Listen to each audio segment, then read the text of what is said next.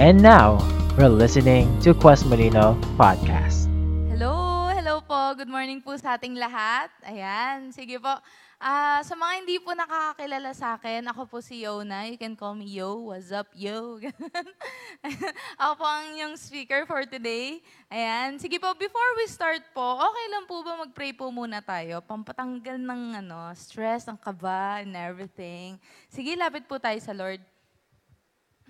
Uh, Panginoon, we come to you, Panginoon. Uh, nilalapit po namin yung puso namin sa inyo, Lord. Uh, gusto lang po namin na ikaw yung maghari dito, Panginoon. Ikaw yung manguna dito sa worship service na ito, Panginoon, Sunday service na ito. And uh, Lord, we ask na kausapin niyo po kami. Tanggalin niyo po lahat ng distractions, lahat ng, ng makakahadlang sa pag kinig po namin sa, sa salita niyo, Panginoon, ngayong araw na to. And uh, may you bless each one na nakikinig, Lord. Uh, touch our hearts, Panginoon. Kausapin niyo po kami puso sa puso and change us from from within, Panginoon. Salamat po. In Jesus' name we pray. Amen. Ayan, okay. So, ayun nga po. Uh, welcome po. Welcome po ulit sa ating Sunday service for ito po ang ating first Sunday service, tama ba? For this month, for the month of December. Grabe, di ba? Ang bilis po ng panahon. Parang kailan lang. Di ba? Excited pa tayo dating matapos in 2020 kasi para matapos na rin yung paghihirap, no? Tapos ngayon, masasabi natin, onting kembot na lang. Di ba? Yung, yung, yung 2019, that was three years ago. Okay? Grabe, almost three years ago na yung 2019. Onting kembot na lang talaga. Ayan. So, three years ago, normal pa po yung buhay natin. Ganyan. Wala pang mask, wala pang face shield, di ba? Wala pang quarantine, di pa nga natin alam yata yung word na yun eh. Parang naririnig ko lang yun sa mga virus sa computer, quarantine, mga ganun. Pero, ayun nga po, uh, that was three years ago. Almost three years ago. Pero baka po yung iba po sa atin, mm, nabubuhay pa rin po dun sa 2019 self natin. Yung nabubuhay pa rin po sa nakaraan. Yung tipong hindi pa po nakakapag-adjust dito sa new normal. Kumbaga parang iba pa rin po yung feeling na may new normal. Ganun. Kumbaga ano, hindi pa po nakaka-move on. Ayan. Di ba? Nasabi ko na eh. so self-check tayo kapatid. Sige, self-check ano nga ba yung mga bagay na pinagfo-focusan mo or hinahabol mo recently, lately, ganyan? Si crush pa rin ba? Ano ba yan? 2019 tapos na yon. Or may bagong crush nung nag-2020, 21, ganyan. Diba?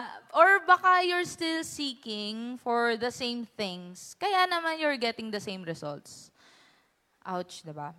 So, ikaw, kapatid, tanong kita tan- tanong kita, tanungin kita, ayan, saan ka uhaw lately? Anong cravings ng heart mo lately? Anong cravings ng mind mo lately? Pwedeng, pwedeng ano, uh, yung online shopping, di ba? Pamain po, ganyan. O kaya sa add to cart, todo add to cart tayo, no? Mga Lazada, ganyan. Pag stress, add to cart, ganyan. Nakakawala ng stress, yan, sa mga ano, no? So, yung iba naman, ang hinahabol is pera. Yan. Pwedeng nangyari yon Or like, mm, ang dialogue natin dyan, mga, ay, ang hirap kasi ng buhay, kasi pandemic. Kaya pera talaga yung priority ko ngayon. Mm. Check natin yon kung naging ganun tayo. Or pwede ring love life. Ayan. Kasi, di na napupunan yung, ng ibang tao yung sugatan kong puso eh. Diba? Kaya kay jowa na lang ako lalapit. Si jowa lang nakakaintindi sa akin. Yan, mga ganong linyahan. Well, hindi naman po masamang maghangad ng pera. Also, hindi rin naman po masamang bumili sa online shopping, no? At hindi rin naman po masamang magjowa. Wala naman sa Bible na masamang magjowa. Pero, ang masama po kasi, kapag puro ganun na lang po yung sinasamo ng puso po natin, no? Yung puro yun na lang. Doon na lang po umiikot yung mundo natin. Yun na lang yung nakakapagpasaya sa atin. Yun po yung masama. So today, kapatid, baka pwedeng si Lord naman yung hanapin mo. Si Lord naman yung, sa Kanya ka naman magsama, di ba? Baka pwedeng presence naman niya yung doon, ka, doon tayo magsumamo, no? Kaya po ang title po ng message natin for today is Pagsamo. Yes. Hindi po kay Arthur Neri. Okay? Hindi po kay Arthur Neri. Pagsamo sa Lord. To naman. Ayan. So, alam niyo po ba yung meaning ng word na yan, yung pagsamo? Actually, it also means paghabol. Okay? So, ano ba yung mga bagay na hinahabol natin ngayon, kapatid? Saan ka nagsusumamo? Sabi ko, di ba? Yun. Alam niyo po ba na kapag si Lord po yung hinabol natin, ililid niya tayo, hindi lang po papunta sa purpose niya eh. Kundi ililid niya tayo habang nandun tayo sa gitna ng journey natin. Diba? Ang sarap, no? So pag-usapan natin yan. Pag-usapan natin yung advantages of being led by God's Spirit. Okay, bago po natin i-reveal yung first point, di ko alam kung na-reveal na natin. Wait lang. Ayan, okay. So, bago natin i-reveal, ayan, pag-usapan natin, yung, yun nga, advantages of being led by God's Spirit. So, led by God's Spirit, no? Meaning, hinahayaan mong pagharian ka ng Lord or pangunahan ka niya. Okay? Gets yun, no? Tsaka pansin nyo, hindi po God's presence yung nakasulat dyan sa screen nyo. Kung di God's Spirit. Kasi pag-usapan po natin yung Spirit of God, no? Si Holy Spirit. Okay? So usually, naririnig lang po natin siya kapag yung ending ng prayer, di ba? In the name of Father, the Son, Holy Spirit, ganyan, amen, ganyan. So, si Holy, si, well, si Holy Spirit po kasi siya po ay person of God in a form of spirit.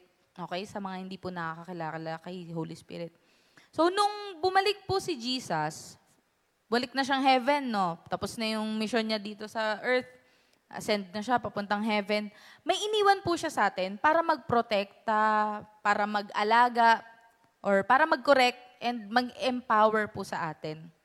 And that is His Spirit, yung Spirit niya, which is the Holy Spirit. Okay? So, nag-grasp na natin yon no? That's why we need God's Spirit. Kasi hindi lang, hindi lang His presence, ha? Kasi si Holy Spirit, all-powerful siya eh. So, we need Him. We need His power. We need wala. Sa lahat ng aspect talaga ng buhay natin, kailangan natin siya. So, uh, kailangan natin siya kasi He can provide everything we need. Like, as in everything. So, yun po yung point number one natin. Advantage po ng being led by the, the Holy Spirit is that He will provide all your needs, okay? All your needs will be met, okay? So, iba, iba mag, ibang klase mag-provide ng Lord. Alam ko, iba sa atin na witness na yun. It, excuse me. And naranasan po natin, no? So, alam niyo po, ako, share ko lang po, nung high school po kasi ako, that was long, a long, long time ago.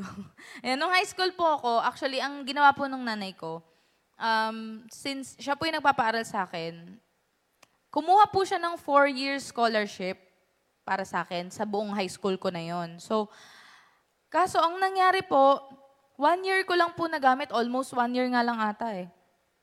Kasi nagsara po yung company na pinag, anuhan niya, pinagbilan niya ng scholarship ko.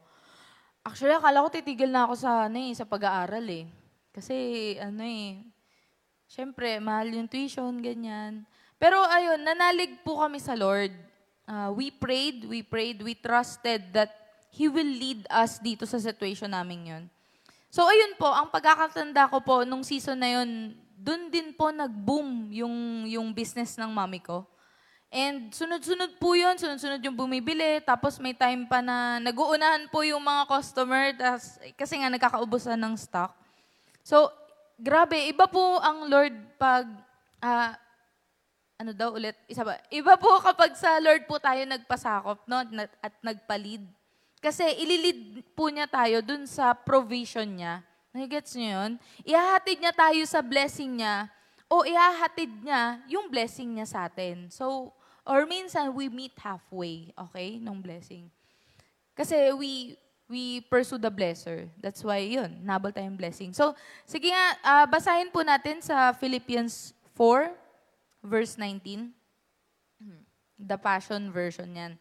So, sabi po dito, I am convinced that my God will fulfill, I will fulfill, will fully satisfy every need you have For I have seen the abundant riches of glory revealed to me through Jesus Christ. Okay? So, He can provide lahat, whatever na kailangan natin. Minsan, labis-labis pa nga eh. Di ba? Sobra pa. Hindi lang needs yung na-provide, pati yung wants na-provide. Di ba? Kasi, yun, hindi lang po, ayun, tas yung, continue ko lang po yung story ko. Hindi lang po ako noon na, ano, sobrang provision po ng Lord, hindi lang po ako nakapagtapos ng high school. Na tuloy-tuloy din po yung provision ng Lord hanggang sa makagraduate po ako ng college. And hanggang ngayon, ramdam ko pa rin po yung provision ng Lord na nagtatrabaho na ako, ganyan. Hindi pa rin po talaga uh, na, nauubusan ba. He's the cup, his cup, ano daw? He's the cup that won't run dry. Okay. So, ayun po. Uh, ang nangyari po nun kasi, natigil nga po yung business ng mom ko, ng mga bandang college po ata ako nun. Pero na-promote naman po siya sa trabaho. O, di ba? Hindi, hindi talaga naubusan. Hindi naubusan ng provision ng Lord. So legit talaga that I am fully convinced, di ba? Na pupunan po ng Lord yung pangangailangan ng anak niya. And you have the right to be called God, God's children, God's child, if uh, you have a relationship with Him. Okay? So pag-usapan natin mamaya. So ayun po, kaya sana hinahabol po talaga natin si Lord para maranasan po natin yung abundance na alam mong hindi gawa ng tao eh. Alam mong hindi nagkataon lang eh, hindi coincidence lang. Kundi talagang gawa ng Lord, pagkilos ng Lord, no? And sana po, sa Kanya rin po tayo tumatakbo pag malungkot tayo. Hindi sa mga makamundong bagay. Yan, yung mga binanggit ko po kanina. Sana hindi po doon. Diretso po sana sa Lord. Kasi iba po, minsan po, dahil nasa ano po tayo, social media generation, kahit yung mga lolo-lola natin, may Facebook yan eh, no? Lola ko, scroll lang siya ng scroll sa Facebook, add niya siya, charot. Hindi. Ayun. So, ayun nga po, ang nangyari kasi, para malibang, di ba, mag, matanggal yung negative emotions, ang ginagawa, mag-scroll muna ako, magti-tiktok muna ako, mga ganyan. So, para makapaglabas ng sama ng loob, ganyan. Eh, ang nangyari po kasi, pag down po tayo, ibig sabihin po, may tagas yung spirit natin. Kumbaga may tagas sa puso natin. Hindi, hindi po literally ah. Ayun, kumbaga nalalagasan po tayo ng, ng joy, ng positivity, di ba? So, ang advantage po ng pag, ano ka, led by the Spirit of God, is that He can provide unexplainable happy hormones, kapatid. Legit yan. Hindi mo ma-explain. May peace ka, ang gulo-gulo ng sitwasyon ko, pero may peace ako. It's because you are led by the Spirit. Solo ka ni Holy Spirit, di ba? Saya nun. He can provide the joy that we need for that day. Iba po kasi yung puspos or puno ka ni Holy Spirit, di ba? O, nananahan nga si Holy Spirit sa atin the moment na nag-decide tayo to, accept, to, to surrender our life our life to the Lord. 'Di ba? Nan- nanirahan siya sa loob natin, kumbaga sa heart natin 'yan. Pero iba po kasi yung napupuno ka ni Holy Spirit eh. Iba yung pinupuspos ka ni Holy Spirit. Indwelling is different from infilling. Okay? So, ayan po yung nakakalimutan kasi natin eh. Followers of Christ, I'm talking to you. Hindi po porket God is already living in you or in us, ibig sabihin, kontento na tayo sa buhay natin. Huwag naman sana. Sana magsumamo pa rin tayo na punuin niya tayo every single day. Okay? Hindi lang on fire yung emotions, kundi on fire din talaga yung spirit, yung spirit natin. 'Di ba? Hindi lang po kasi finances yung kaya i-provide ng Lord, kundi talagang literal everything we need. Yung yung malungkot ka, he can provide happiness, 'di ba? Hindi, hindi, hindi lang din sa emotions, kundi also sa mentalidad natin. Diba? Ang gulo ng thoughts mo, He can provide peace. Diba? Likas po kasi sa Lord yung pagiging generous o mapagbigay, no? Isa din po yan, also, isa din po sa pinaka-generous niyang binibigay sa atin is grace. Diba? Naka-receive ka na ba ng grace? Na limpak-limpak na grace, no? Through grace, paulit-ulit po tayong nakakabangon mula sa pagkabagsak natin. And through grace, nakakapagpatuloy po tayo sa journey natin. Kaya yan po yung point number two natin. ang advantage, isa sa advantages ng leading ng Lord sa atin, ng Holy Spirit sa atin, is that may ability may ability ka to move forward from grace to grace. Di ba? May ability ka na magpatuloy. Grabe. Grace upon grace. God delivers us from grace to grace. Okay? Minsan, ito po yung mahirap i-absorb. Actually. Kasi grabe po yung grasya ng Lord eh. Imagine mo, sobrang tindi na nang nagawa ng ibang tao in the past. Pero still, pinatawad sila nung lumapit sila sa Lord. ba? Diba? Ito, paulit-ulit ko po itong ine-example kasi, ano eh, gulat na gulat po ako eh. Si Baron Geisler, kilala niyo yun, di ba? Ano siya eh, normal, actually normal na sa atin kapag nabalitaan natin, ay, nakulong si Baron, Baron Geisler, ganyan. O kaya, na-rehab na naman si Baron Geisler. May binugbog na naman, may binaril na naman. Mga ganon, di ba? Normal na sa ating balitang ganyan eh. Na-absorb na natin na, ay, di na magbabago yan. No, mahirap magbago yan kung ganyan na yung ano, paraan niya.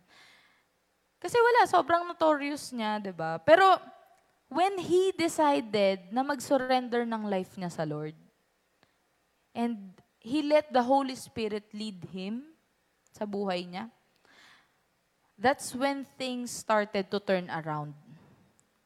So, nangyari, he received so much grace na yung messy life niya was fixed by God.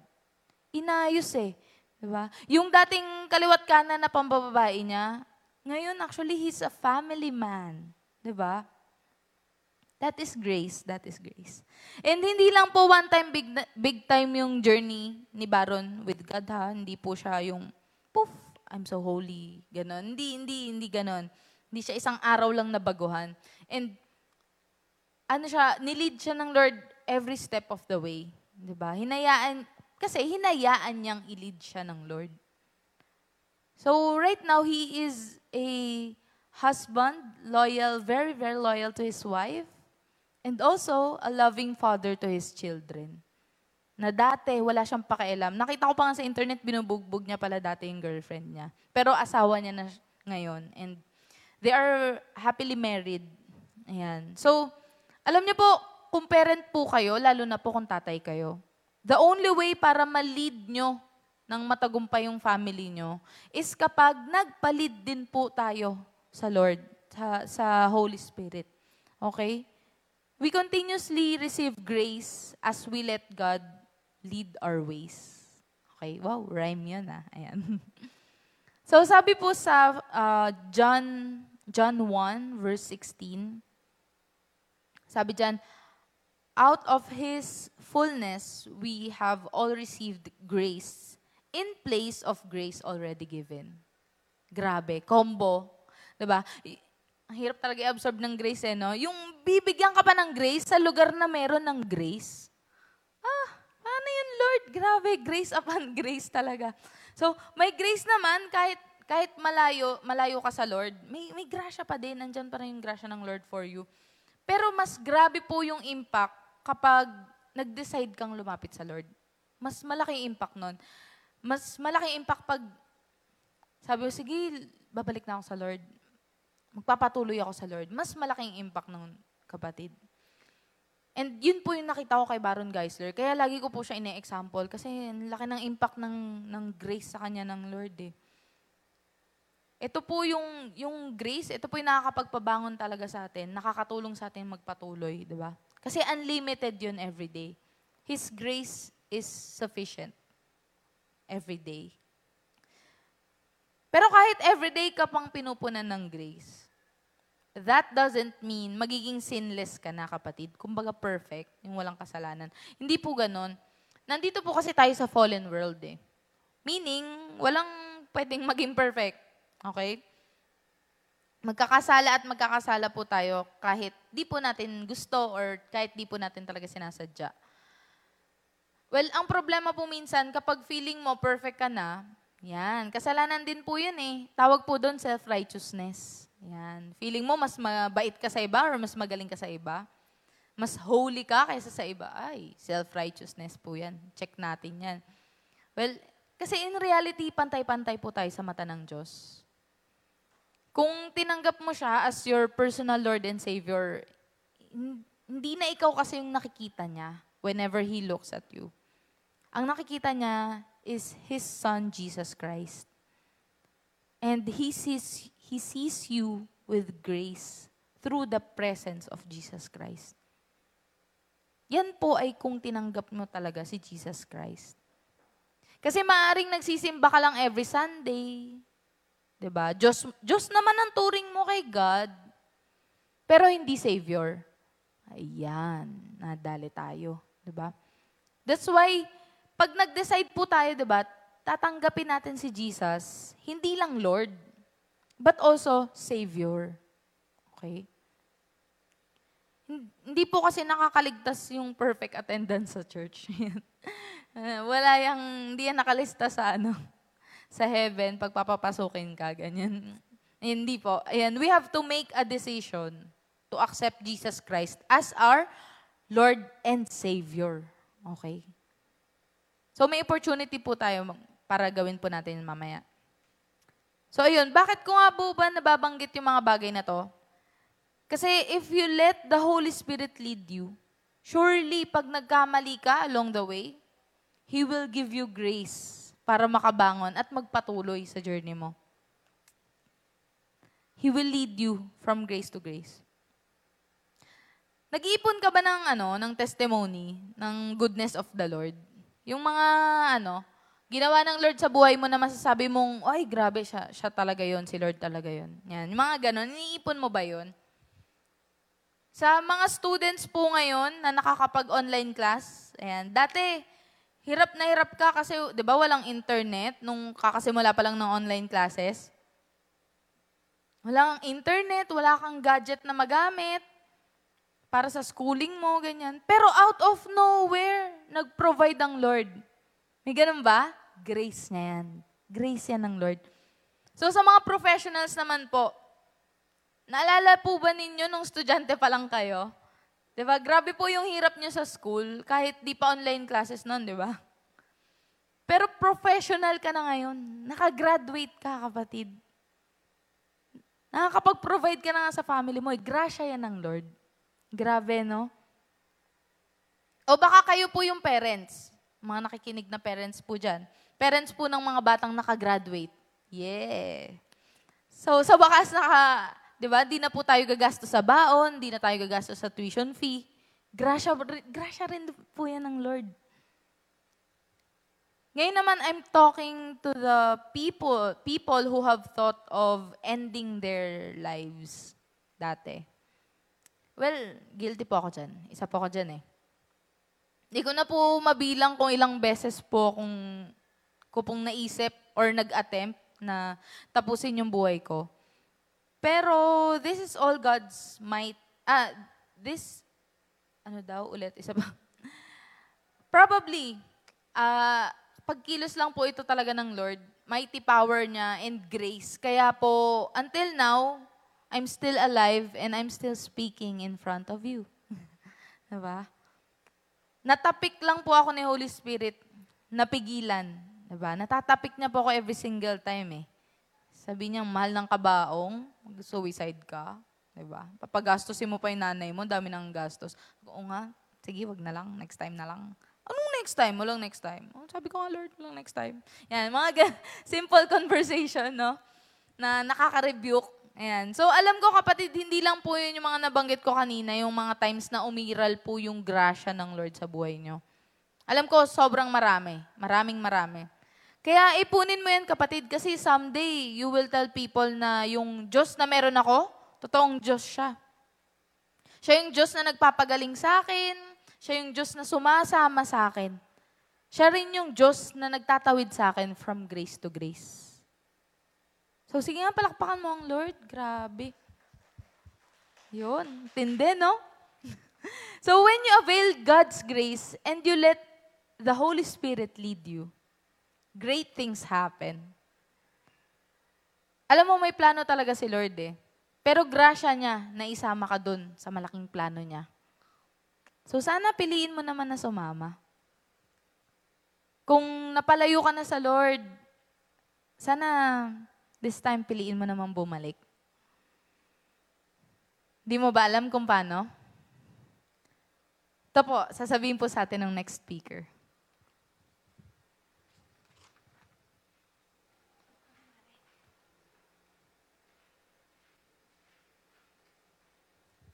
So, ayan. Alam kong umpisa pa lang kinakausap ka ng Lord, pinipersonal ka na niya, and alam kong may sasabihin pa siya sa'yo.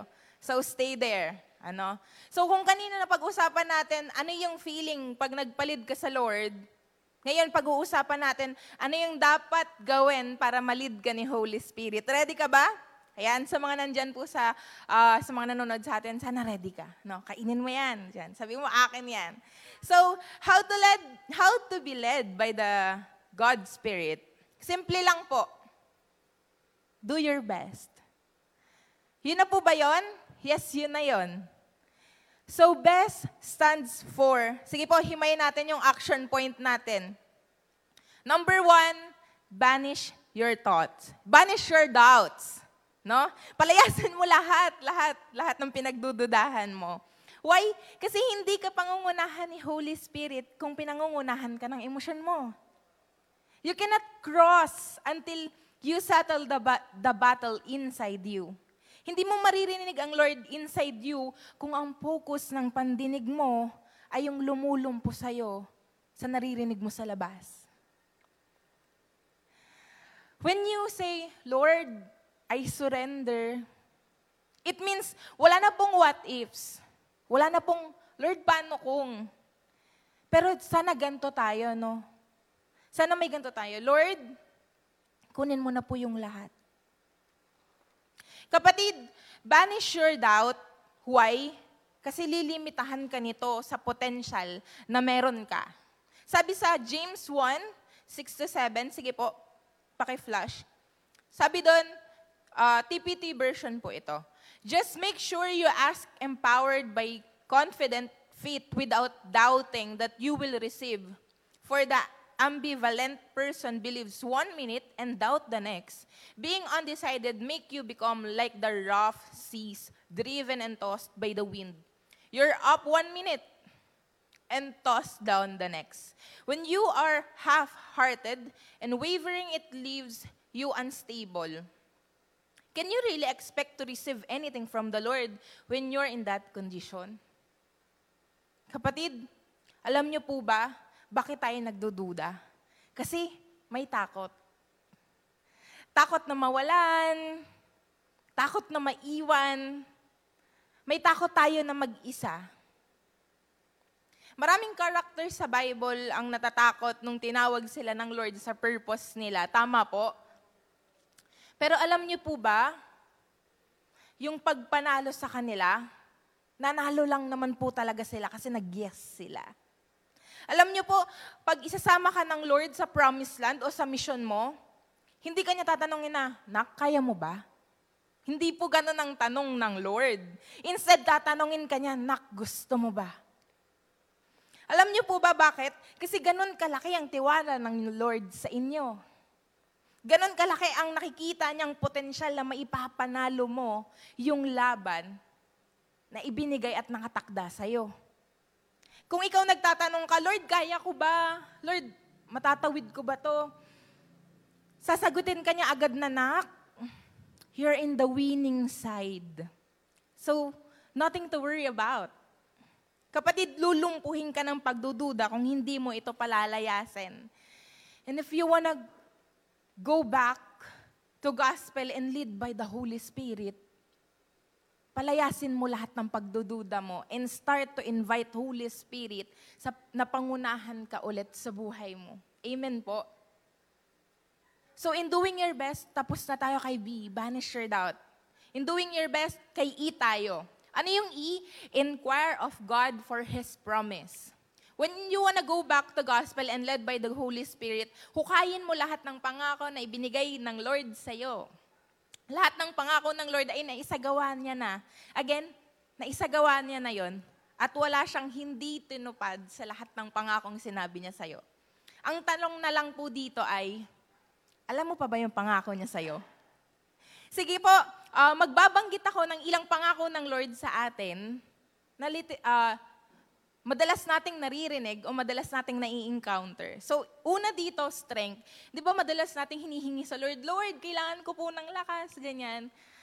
So, una dito, strength. Sabi sa Joshua 1.5, ERV version, just as I was with Moises, I will be with you, no one will be able to stop you all your life. I will not abandon you, I will never leave you.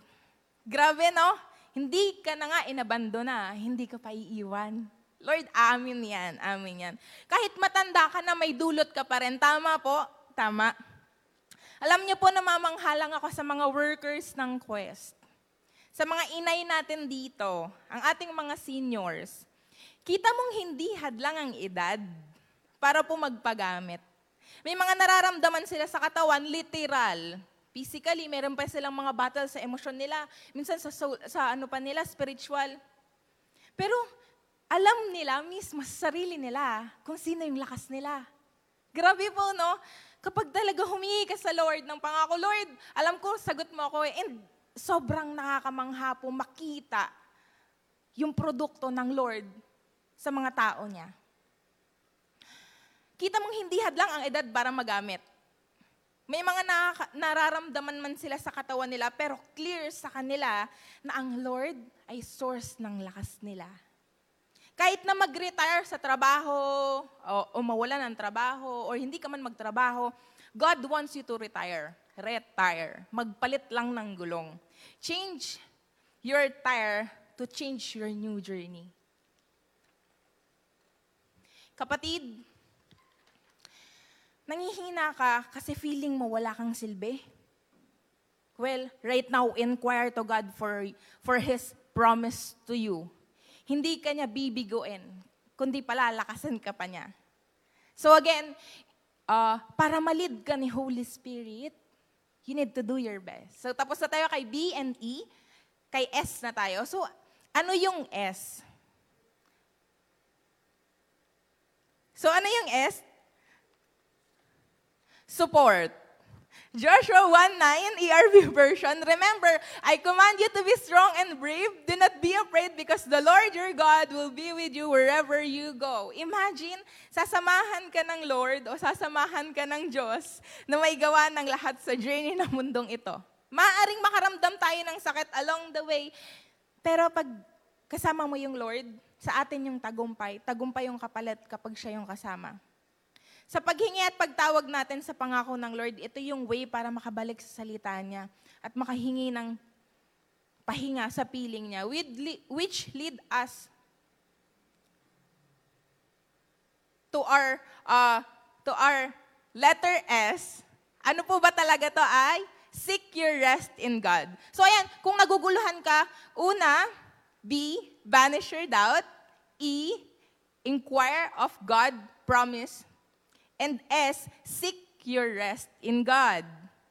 So sige, clear po natin. Ano yung S? Seek your rest in God.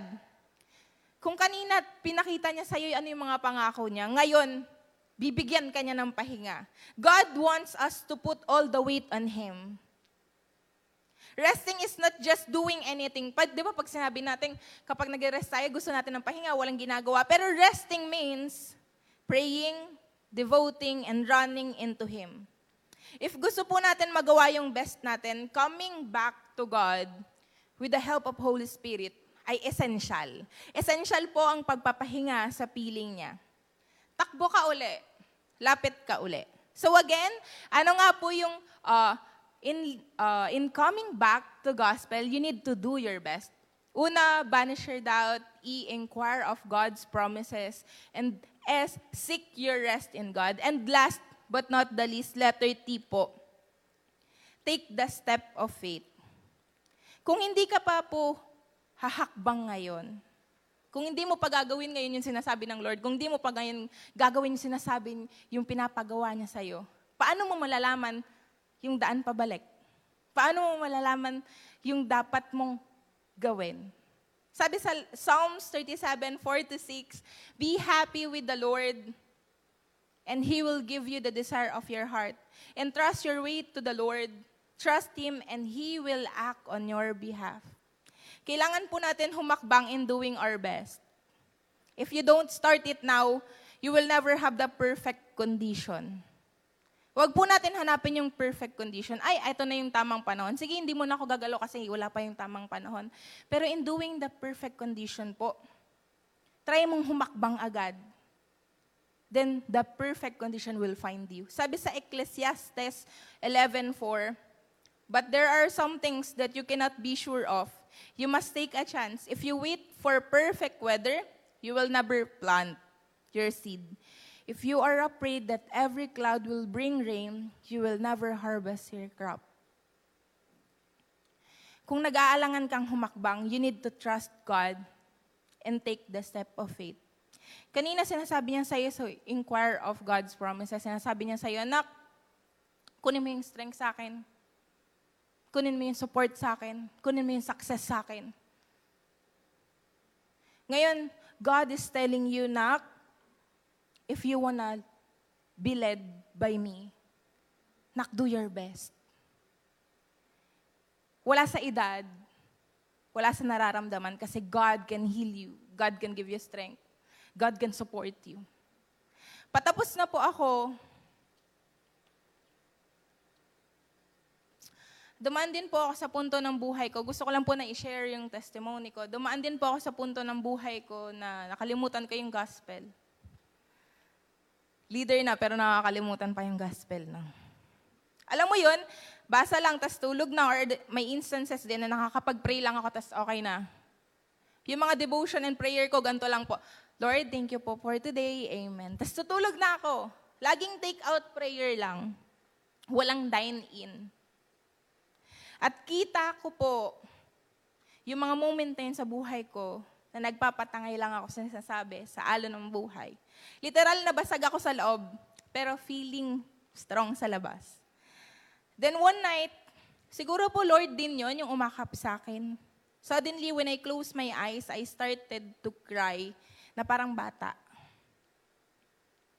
I started to tell him yung totoong nararamdaman ko. Ano yung nararamdam, nararamdaman ko towards people? Ano yung na-feel ko towards me, and I started to tell, na Lord, na-miss kita. Alam mo po yan, para akong bata na hinaharap ng magulang niya in that situation. Tapos tinitigan niya lang ako sincerely. Na-miss mo yung mata niya nagsasabi na, nak, makikinig ako. Without any words coming from the Lord. Sabi niya, sinasabi ng mata niya, nak, makikinig ako. Minsan po hindi natin talaga alam yung sasabihin. But when God asks you why, Totoong hindi ka po makakahindi. Even your tears has a meaning in Him. Alam niya yung mensahe ng iyak mo. Alam niya yung kwento sa likod ng mga luha mo. After that encounter with the Lord, sabi ko, I wanna do my best para sa relasyon ko with the Lord and sa kagalingan ko. Hindi po ako perpekto, pero I know to myself, when I do my best, palayasin yung doubt ko, humingi at tumawag sa, pang- sa pangako niya, magpahinga sa presensya niya, and take a leap of faith, napapabalik po ako sa journey ko with the Lord at ramdam ko po yung guidance niya. Hawak ng Lord yung resulta as He led you sa plano niya para sa'yo, sa purpose na ibinibigay niya sa'yo, at sa will niya. When you let God lead you with His Spirit, maaalayin tayo sa plano niya at magagamit tayo sa purpose niya na para sa atin. Kapatid, it's time to do your best. Tara po, lapit tayo eh, in prayer. Lord God, salamat. Salamat kasi there's a chance para bumalik Totoo pong hindi ito yung timing namin, Panginoon. Pero ito yung timeline mo. Ito yung plano mo. Ito yung will mo towards our journey, Panginoon. Lord, kita mo po yung lakas na meron kami. Kita mo po yung gulo ng isip namin, yung bigat ng puso namin. Lord, kita mo yung totoong sitwasyon namin. Ngayon, kapatid, right now, Hindi pumipili ang Lord sa galing. Right now, God is asking you, Nak, anong nagpapatigil sa'yo para isik ako? Nak, anong nagpapatigil sa'yo para lumapit sa akin? Right now, I, I will give you a time para makipag-usap sa Lord. Sandaling oras para makipag-usap sa Lord. Huwag mo tong sasayangin kasi God really wants to hear yung totoong boses inside you. Kapatid, let's pray.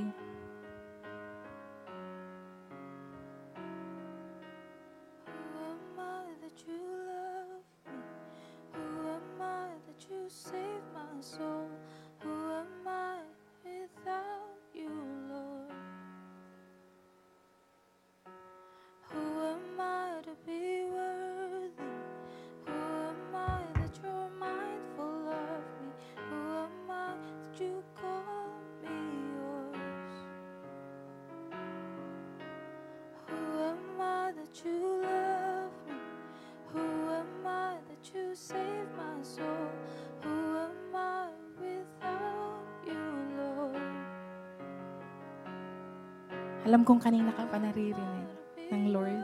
Kanina ka pa nakikipag-usap sa Kanya. Hindi ko alam lahat ng bagsak mo, hindi ko alam yung dinadaanan mo, pero ang Lord kita niya lahat. Baka nagtatanong ka, Lord, sa dami ko pong bagsak, mahal mo pa ba ako? Lord, sa dami ko pong bagsak, tanggap mo pa ba ako? Lord, sa dami kong dahilan para mag-serve sa'yo, Lord, gagamitin mo pa ba ako? Well, the Lord is answering you right now. Nak, oo. Oo, nak. I still care for you. Nak, kaya kong iwanan saglit yung 99 just to find you. Nak, kaya kong tiisin lahat ng sakit, mabalik ka lang.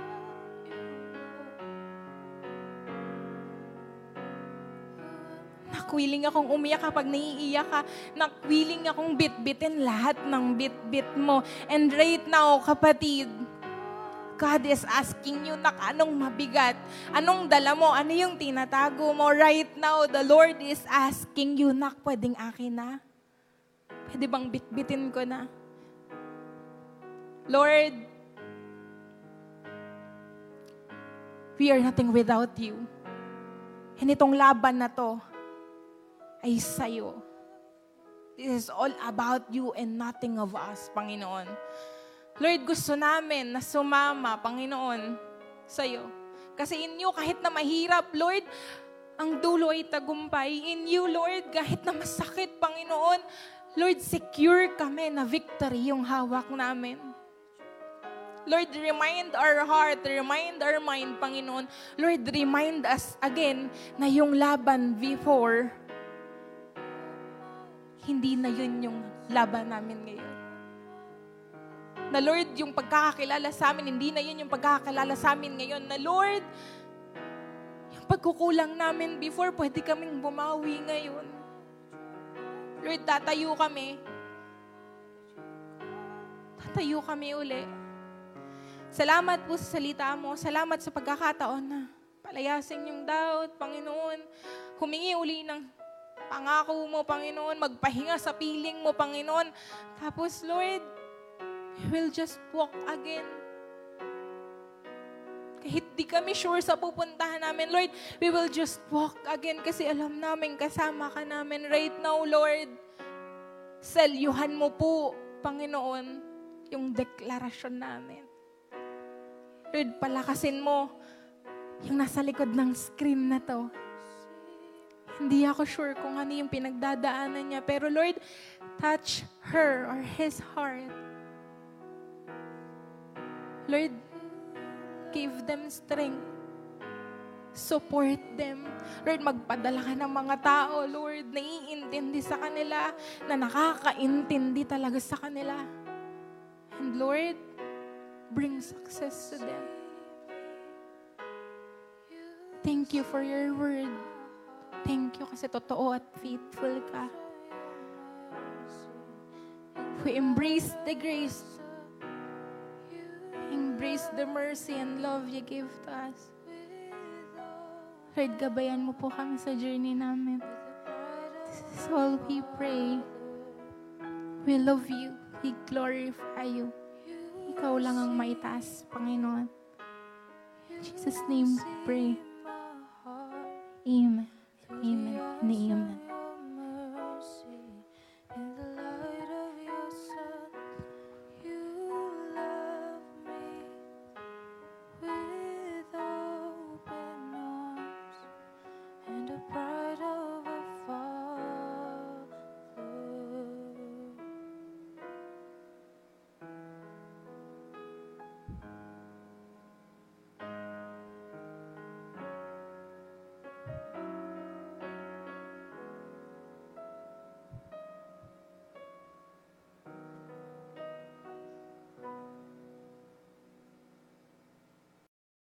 Now, we have a wonderful opportunity to apply God's Word in a context of community.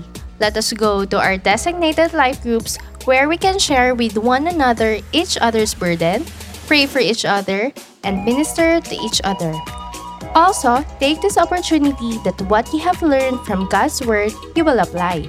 So kung ano ang tinuturo sa'yo ng Lord na napulot mo, sabihin mo, pakinggan mo ang napulot ng iba at papaano natin isasabuhay ang salita ng Panginoon sa konteksto ng ating buhay as we speak to each other sa ating life groups.